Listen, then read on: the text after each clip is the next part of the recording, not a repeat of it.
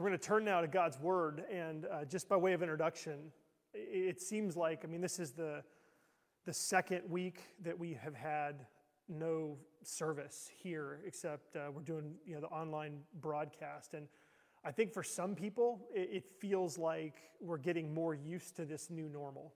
Um, and then I think for others, um, this week was worse than last week. Uh, and so, like, I, I, know that more of our folks have lost their jobs, um, and there's still so much uncertainty. And this is why it's important to stay safe and stay connected to each other. And as I've listened to people talk about the national global pandemic, um, from my perspective, it seems like at the core of what we're all collectively experiencing is really just this lack of control. That what's happened is that we're not in control. And I think before maybe we thought we were in control, but just like Jessica was saying, I mean, who knew that a virus could cripple our economy in such a short period of time? And what we're learning here is that we really don't have the kind of control that we thought we did. Um, there is so much uncertainty right now. And so, as your pastor, I've been spending time thinking and praying and like trying to understand what does the Bible have to say to us? Who in the Bible was going through things that would, could relate to where we are right now?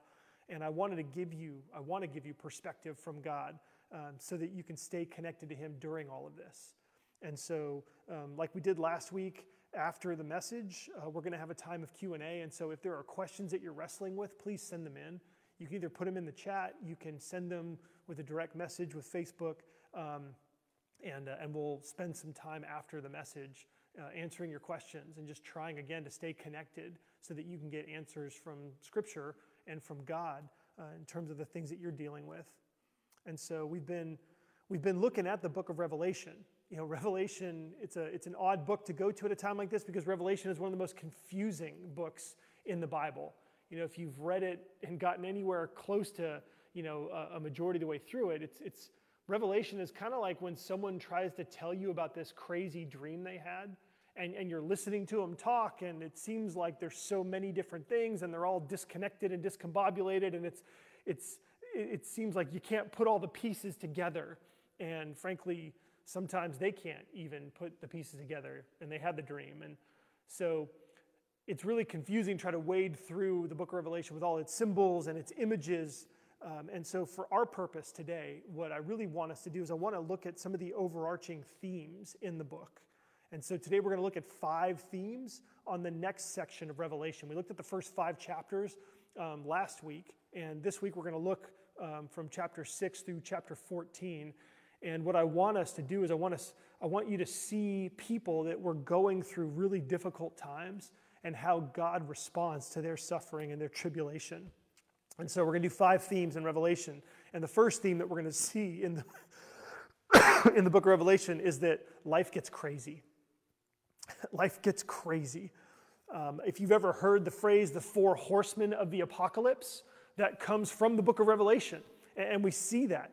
Uh, the four horsemen of the apocalypse are released in Revelation chapter 6, verses 1 through 8. It says this It says, Now I watched when the Lamb opened one of the seven seals. This is the seven sealed scroll from uh, chapter 5 that we looked at last week. Um, and it says, And I heard one of the four living creatures say with a voice like thunder, Come. And I looked, and behold, a white horse and its rider had a bow, and a crown was given to him, and he came out conquering and to conquer. And so here we see this conquering army, uh, which was in the first century, it was the growing Roman Empire. It was emerging and it was dominating over everything. Next verse, verse 3 says, When he opened the second seal, I heard the second living creature say, Come. And out came another horse, bright red. Its rider was permitted to take peace from the earth so that people should slay one another, and he was given a great sword. And so, what we see here is that with the conquering imperialism of the Roman army, many, many, many are slain from the wars. Verse 5 When he opened the third seal, I heard the third living creature say, Come. And I looked, and behold, a black horse and its rider had a pair of scales in his hand. And I heard what seemed to be the, a voice in the midst of the four living creatures saying this a quart of wheat for a denarius, and three quarts of barley for a denarius, and do not harm the oil and wine. And this is a symbolic way to demonstrate the, the, the scales there and the weight there um, uh, uh, is the, is the picture of the marketplace. And what we see here, these are the conditions of famine. And it, it makes sense because after famine and slaying, you've, or after wars and conquering and, and, and slaying, you've got famine. And so famine strikes, and there is scarcity, there is hunger, and there is poverty. Verse 7 When he opened the fourth seal, I heard the voice of the fourth living creature say, Come. And I looked, and behold, a pale horse. And its rider's name was Death, and Hades followed him. And they were given authority over a fourth of the earth to kill with sword and with famine and with pestilence and by the wild beasts of the earth. Just an interpretive thing here. Anytime you see the word earth in the book of Revelation, it's usually referring to the land to the promised land of Israel. And so, but that's another, another conversation. So, what we see here, though, is with this fourth horse, death reigns in the wake of all of this. The conquering, the wars, the famine, death is reigning. Society is being decimated. And in all of this, the Christians in the first century who actually went through this after the book was written, they went through these things, they experienced these things. And Christians suffered and they were brutalized by both the Jews of their day and by the Romans, both of whom wanted to destroy the movement of people that were following Jesus. Life was crazy. Life was crazy for them in ways that even are more severe than the craziness that so far we're experiencing uh, in our day right now. So, the second theme I want you to see from the book of Revelation is I want you to see Christians lament with honest frustration. Okay, Christians lament with honest frustration. This is Revelation 6, verses 9 and 10. It says this When he opened the fifth seal, I saw under the altar the souls of those who had been slain for the word of God and for the witness that they had borne. And they cried out with a loud voice, O sovereign Lord, holy and true how long? Those two words, how long? Even before this virus hit, so many of us in our church family have been asking, How long, God? God, how long will I have to deal with this? How long until this gets better? And now it feels like all of us have been plunged into this flood, and we're asking the same question How long? These who have been martyred for their faith, they're asking, How long before you judge and avenge our blood on those who dwell on the earth? Understandable when you've been slain for your faith. And, and so here, I just, I love the honesty that the book of Revelation has in the way that God constantly invites us to bring our brokenness, to bring our struggles, to bring our frustrations to Him. And so, what we see here is that these Christians are lamenting.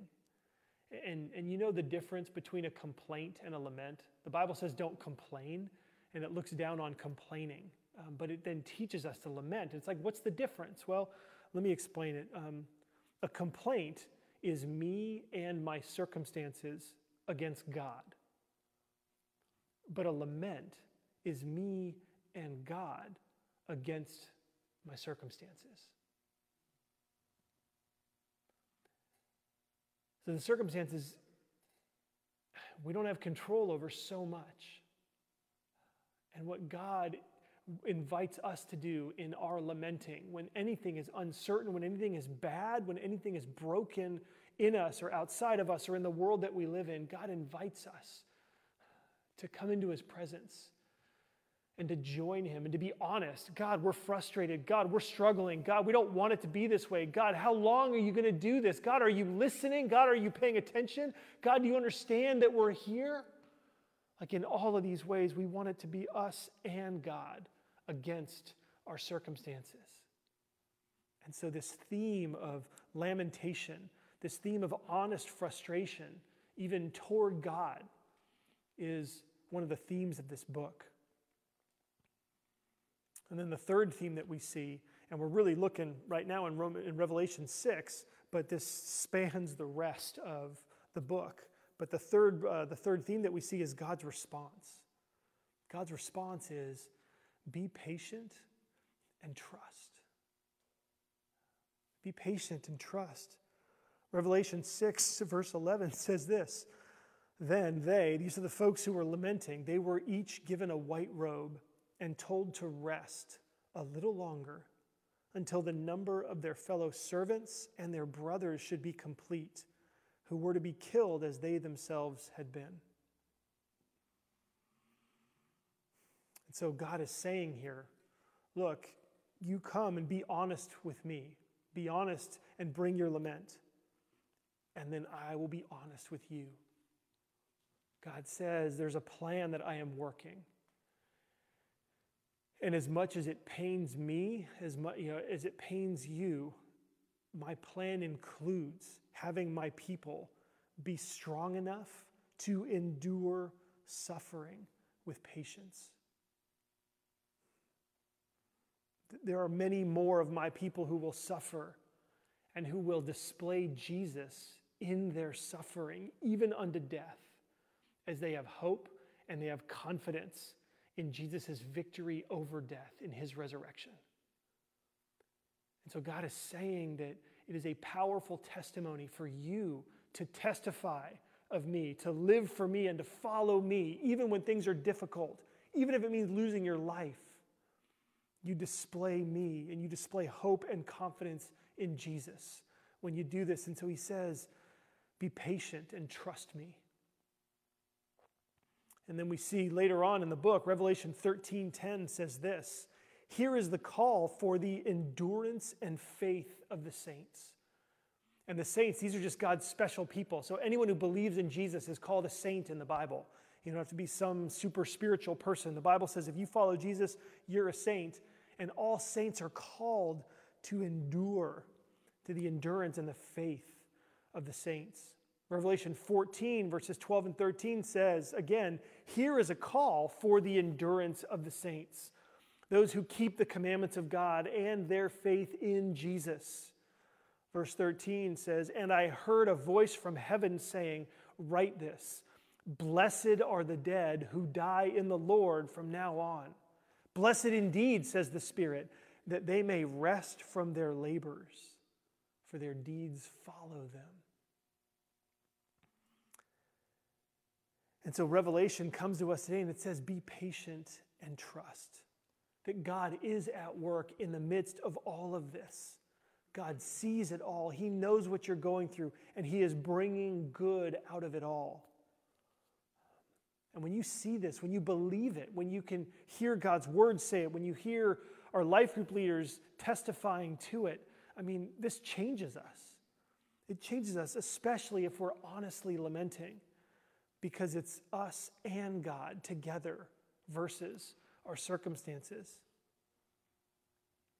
So, brothers and sisters, be patient and trust God today, even in suffering, because we know that even if the worst should happen, and the worst happened in the book of Revelation, but even if the worst should happen, we get to rest from our labors. So, a fourth theme that we see in the book of Revelation, and this one's huge uh, God shares heaven's perspective.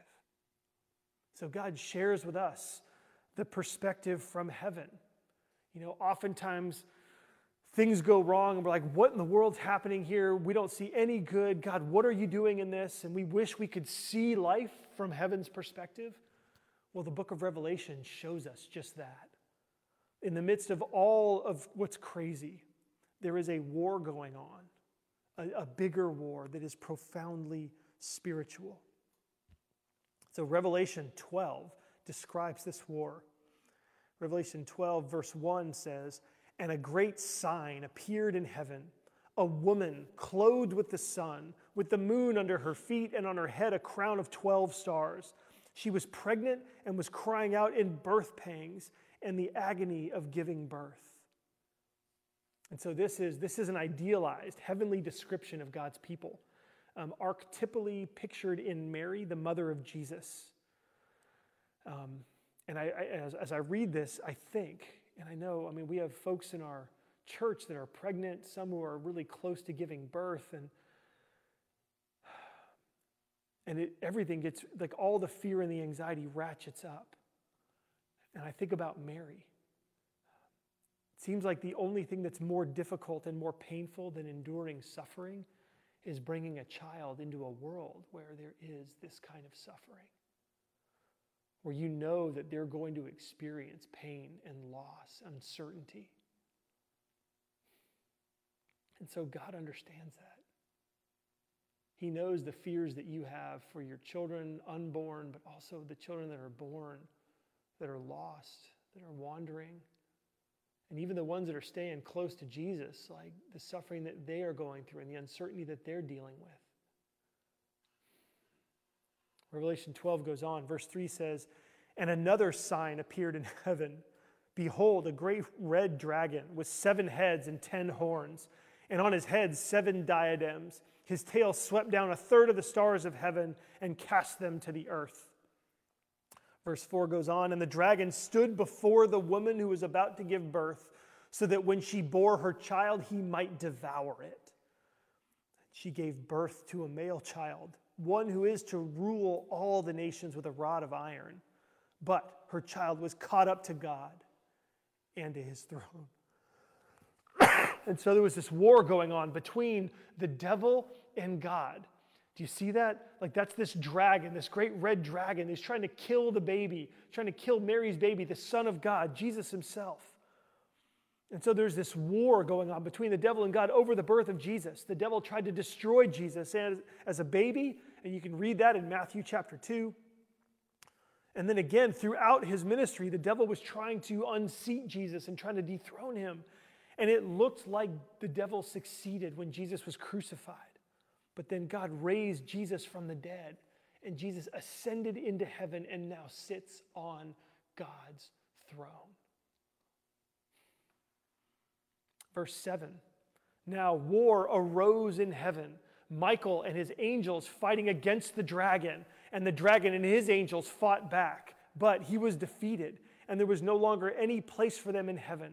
And the great dragon, verse 9, was thrown down, that ancient serpent who is called the devil and Satan, the deceiver of the whole world. He was thrown down to earth, and his angels were thrown down with him. And verse 12 says, Therefore rejoice, O heavens, and you who dwell in them.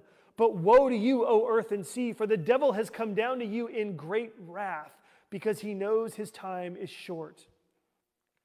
And when the dragon saw that he had been thrown down to the earth, he pursued the woman who had given birth to the male child.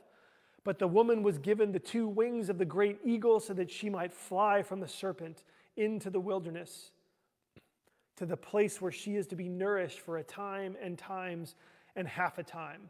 And this is fantastic imagery. It's apocalyptic imagery, and there's all kinds of there's metaphors here. This is the church. This is the woman is now the, the people of God. Verse 15 says, The serpent poured water like a river out of his mouth after the woman to sweep her away with a flood. But the earth came to the help of the woman, and the earth opened its mouth and swallowed the river that the dragon had poured forth from its mouth. Verse 17 Then the dragon became furious with the woman and went off to make war on the rest of her offspring, on those who keep the commandments of God and hold the testimony of Jesus. So, lots of detailed images here in these visions. They depict things and they depict events that actually happened during the time between Jesus' birth and the destruction of the Jewish temple in 70 AD. But the big picture, the big picture that God was communicating to them in the first century that's helpful for us is this there's a spiritual war that's taking place throughout all of history. There is a spiritual war and our lives are the battleground for this war. It's so much bigger than politics and culture, although it includes all that. It's so much bigger than viruses and suffering, but it includes all of that. It's the war between God and the devil. It's the war between good and evil. It's the war between, uh, it's, it's the war that God created us to fight.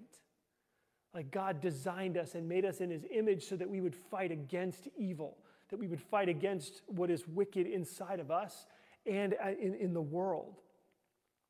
God wants us in this war where, where you and me, where we all choose God and His ways, where we all fight against giving into the temptation to selfishness. We all give into the temptation to be short and angry, um, to be controlling, where we fight against the temptation to get our own way. We fight against the temptation to just be comfortable. It's the war where we embrace the mission that God has given each one of us to love Him and to love others. With all this extra time that we have, um, so many people have so much more time.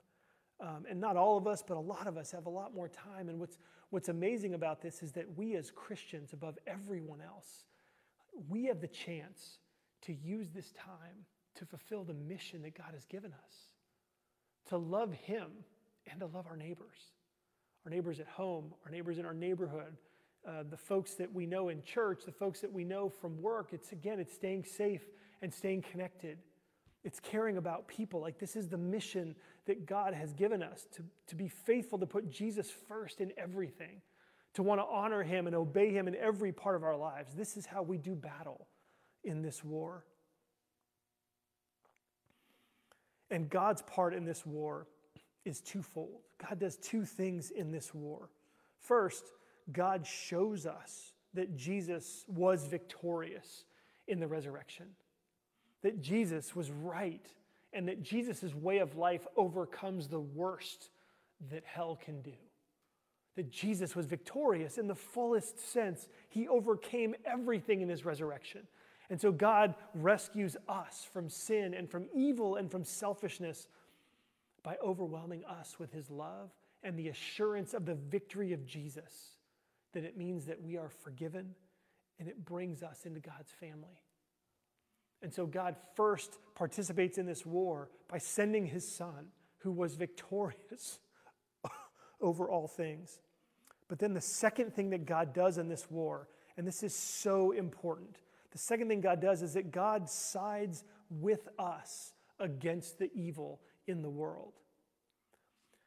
Now we are God's representatives in the world. And so we're not just called to obey God so that we can show God that we love Him and that we're willing to do anything for Him because of all that He has done for us, although that's true.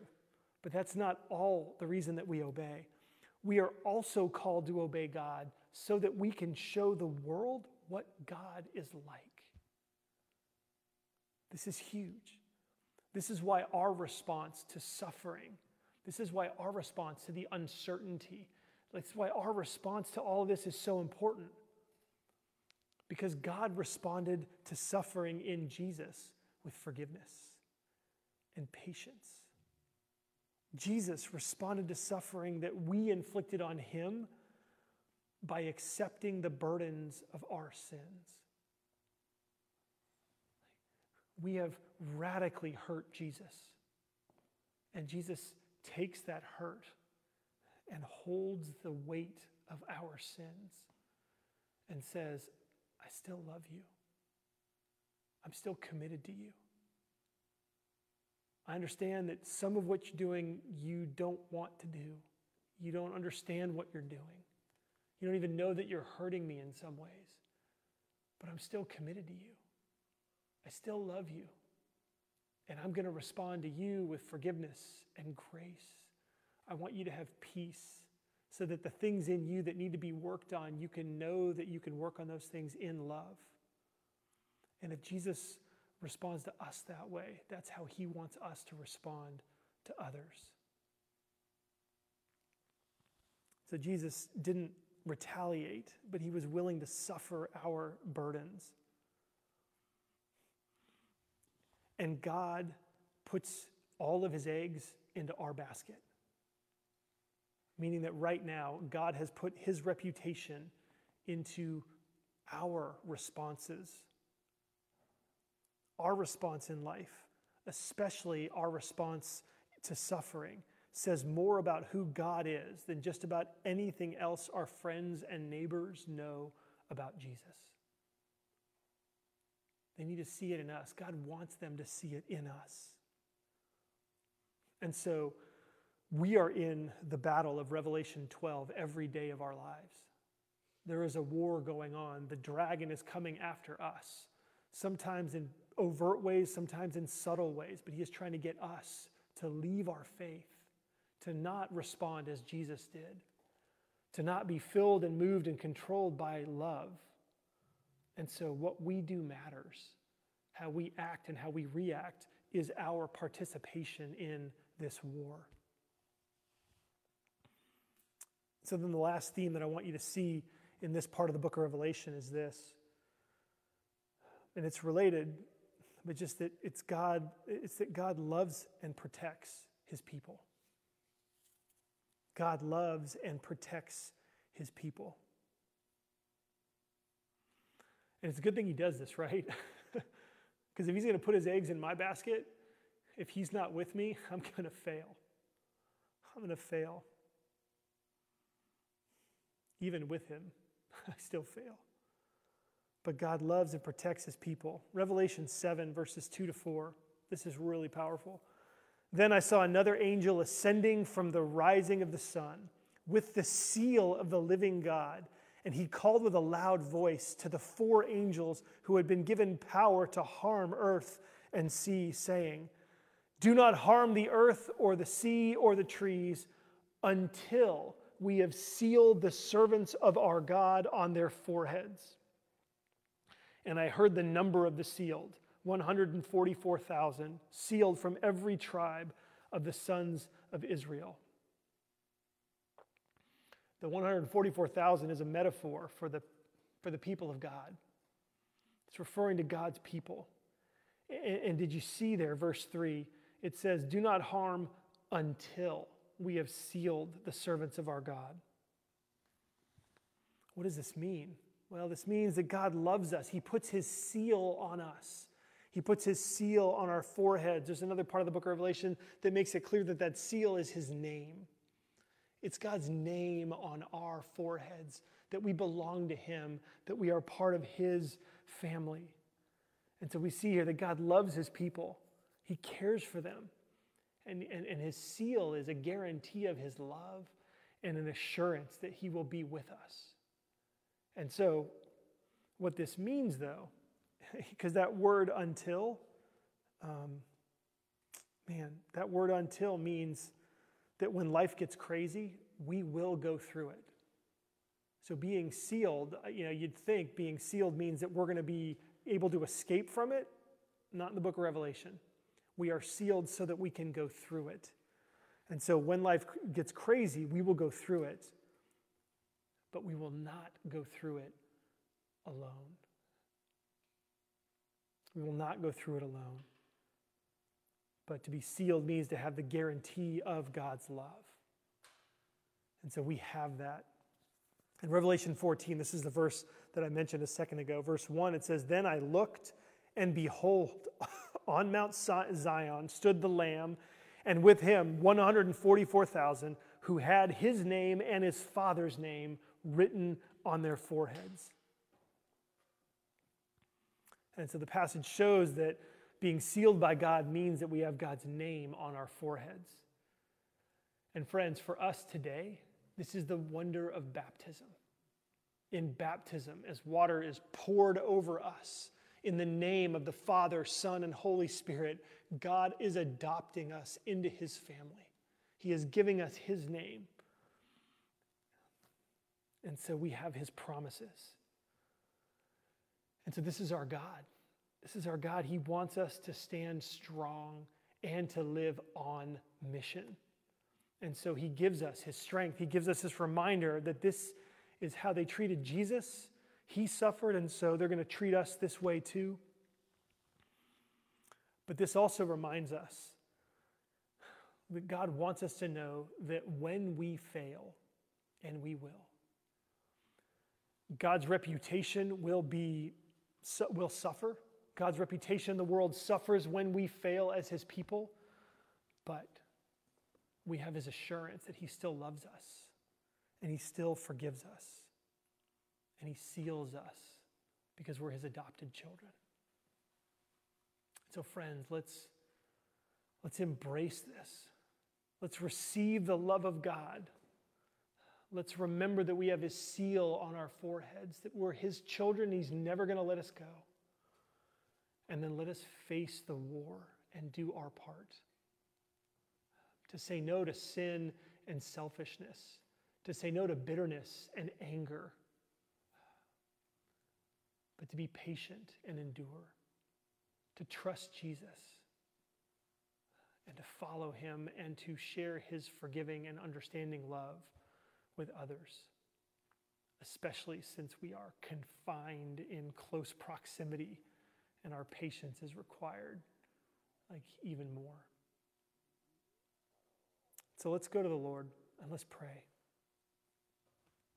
Heavenly Father, we thank you for this book, and though so much of it is confusing, we thank you for these themes that speak to our hearts and move us. God, we love you, and we thank you that when there is so much uncertainty, that we at least know that every day of our lives is part of this battle. And we get to be a part of the war. Like we get to fight on your behalf. And so we pray that you would fill us with your spirit, give us your strength, and then help us, God, to be faithful, to patiently endure so that we can honor you and continue to share with the world around us your love, your grace, and your forgiveness. We pray this in Jesus' name. Amen. Amen. Thank you, Pastor Stephen. Such good stuff. I love that. I love that quote that you said about um, complaints versus laments. How like our complaints are when we bring me and my circumstances against God, like God, why, why, why, why, why this? But a lament is being able to bring God into our circumstance and say, God, I, I can actually believe you're good in this. Let's look at this together. It's so, so good. Um, thank you. You're welcome. Um, so yeah, church, at this time, we're going to open the floor up for a little bit of a Q&A. I'm, I'm going to be monitoring your questions here um, on Facebook Live. Thank you for sending them in. Um, you can continue to do so for, uh, during this time. Uh, if you want your question to be anonymous, you can also direct message us uh, or message us on Instagram at Harbor City SD. Uh, but we're just going to open up the floor for a few minutes just for some questions that are coming from our congregation, from our people. Um, so I'll start with this one. Uh, for you, Stephen, this question is with everything that's going on, I almost feel guilty about praying to God with issues that to me are important, but in the grand scheme of things seem minuscule. Am I selfish for these prayers? And like, am, is that a selfish way to be praying? What would you say? Wow. Well, it's interesting that this week, the thing that hit me was there are all kinds of things that I had been struggling with before the coronavirus hit. And then the coronavirus hit, and everything is different. Everything has changed. this week, I feel like a lot of the stuff I was struggling with sort of reared its ugly head again in my own life. And I thought, oh, yeah, so I, I've still got that that I'm dealing with. And, and so, I don't know, your question sort of reminded me of that experience this week. I mean, the short answer is no, it's not selfish. Um, I do think, in the same way that when we see extreme suffering, it maybe puts our suffering into perspective and maybe it helps us to recognize that things could be a lot worse, which might produce some gratitude or thankfulness to God in the midst of the things that you're struggling with. Um, we have an amazing God who knows us so personally that He understands when we're at our own personal limit, even if our personal limit is not as strong as someone else's limit. And so you shouldn't feel guilty. I would just say pray about all the above. You know, to the degree that you are still struggling and still need God to do things, pray about those things. Um, but then also pray about the more significant things that you feel like might make your prayers seem small. Um, if you care about it, then God, as your Heavenly Father, cares about it too. And so go to Him and be free in His presence. And you can even confess that because it could be that God might use that feeling that you have to lead you into something deeper. And it could be a prayer like, God, I feel as though these things that I'm wanting to talk about are insignificant. And so, is there something that you want me to see that I'm not seeing now? Or is there a bigger vision that you want me to have for the world? Um, and depending on what the struggles are, I know even with some of my own personal struggles, sometimes having a mission to see something else through or to focus on something else can even help me with some of my struggles. So, yeah. yeah. So good. Um, we have more of like a text analysis question from the sermon. You okay. want it? Yeah, go for it. Sweet. This one, this question says, where did the word demons come from in the Bible? Or sorry, where did the word demons come from if the Bible is referring to them as angels?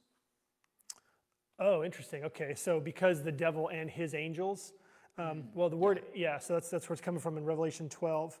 Um, and so the word angel is actually used for a lot of things in the Bible. Um, it's in the technical, like the most general definition is, is, is that it's a messenger. And so m- messengers are they look a lot different. So they are the angelic beings, like we think about angels, uh, but then sometimes the word angel is used for just regular messengers that are human beings. And so the Bible doesn't say everything about demons in this passage. It really just makes reference to them as the devil had his own messengers, his own servants.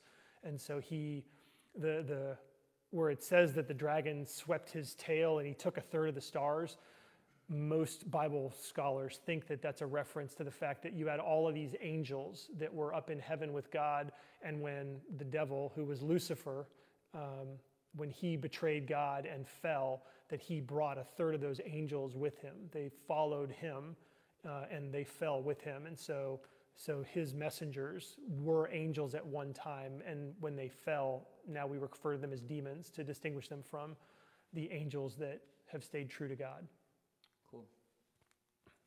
Hopefully that answers that question for you. That's great. Um, okay, let's see here. These are great, guys. Keep sending them in.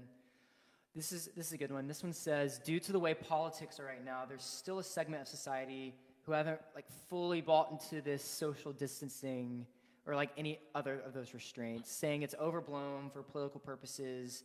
Like when when they're friends, when these are people that we love and we care for, like how do we respectfully respond? Like how do we do we do that? Gosh, that's a great question. Um, and it's, it's not just politics that creates these divisions. I think the desire to have party to, to party um, also thrusts people away from social distancing as some reports of spring break things in Florida have hit the news recently where you just have people that have thrown caution to the wind and are suffering because of it. Um, I think that the best responses that I've seen that cross political aisles is a recognition that, well, so I, I, would say that if you're dealing with someone who is less concerned than you are, then I think the best way to respond is to figure out is there anything in what they think that might have some validity to it? And so I would, I would start by saying it's very clear that there are political and financial gains to be made by mischaracterizing the data in both directions. And so I would say that, yeah, the people who we're hearing from are not unbiased in this, and they have a stake in the game, and they have a desired outcome, and it's human to, that those outcomes would influence their perspective and even the data that they share or the data that they hide. And so I would affirm that. Um, and then I think that the best that you can do is to simply say that you might not be concerned about your own health, but the most vulnerable among us that can't defend themselves, they are at the mercy of our ability to social distance. And that, I mean, I just, I think about people in my own family, but even our church family. Like, we have people that will die if they're exposed to this. And so when I think about that, that causes me to say, we're not going to have this meeting in person. We're going to do this over Zoom. We're going to get on the phone together. Um, we've pared back the number of people, even that are gathered here, uh, on like here in our setup in the warehouse, um, down to the bare minimum, so that we can make sure that we're able to broadcast effectively, but but not bringing anybody here that doesn't need to be here. That's why Chad and Annette were, we're broadcasted in from home. So That's why we're six feet away from. that's why we're six feet away. That's right. My knee might be five and a half feet. So let me turn my knees this way. No, I'm just kidding. Um, and so it's hard. I mean, the issue isn't the virus. The issue is the inability to communicate and the inability for some people to not be able to hear um, because they're politically convinced and they've dug their heels in. And that's hard. So I think just trying to help people understand the real danger of spreading a virus um, is maybe your best bet. And then just to pray and try to be, you know, to do your best to, again, try to affirm what you can in, in their perspective so that they can see that you care about their concern in hopes that they might then care about your concern. It's great. We got time for maybe a couple more. Probably won't be able to get to all your questions, but we're stoked to see you sending them in. Please keep sending them in because even after today, we want to be able to sit with them and answer them and and be able to wrestle through these questions. Yeah, maybe together. some day, like a daily video, or we do a Facebook Yeah. Live or something like that. We might, can yeah, we'll think about that. Mhm.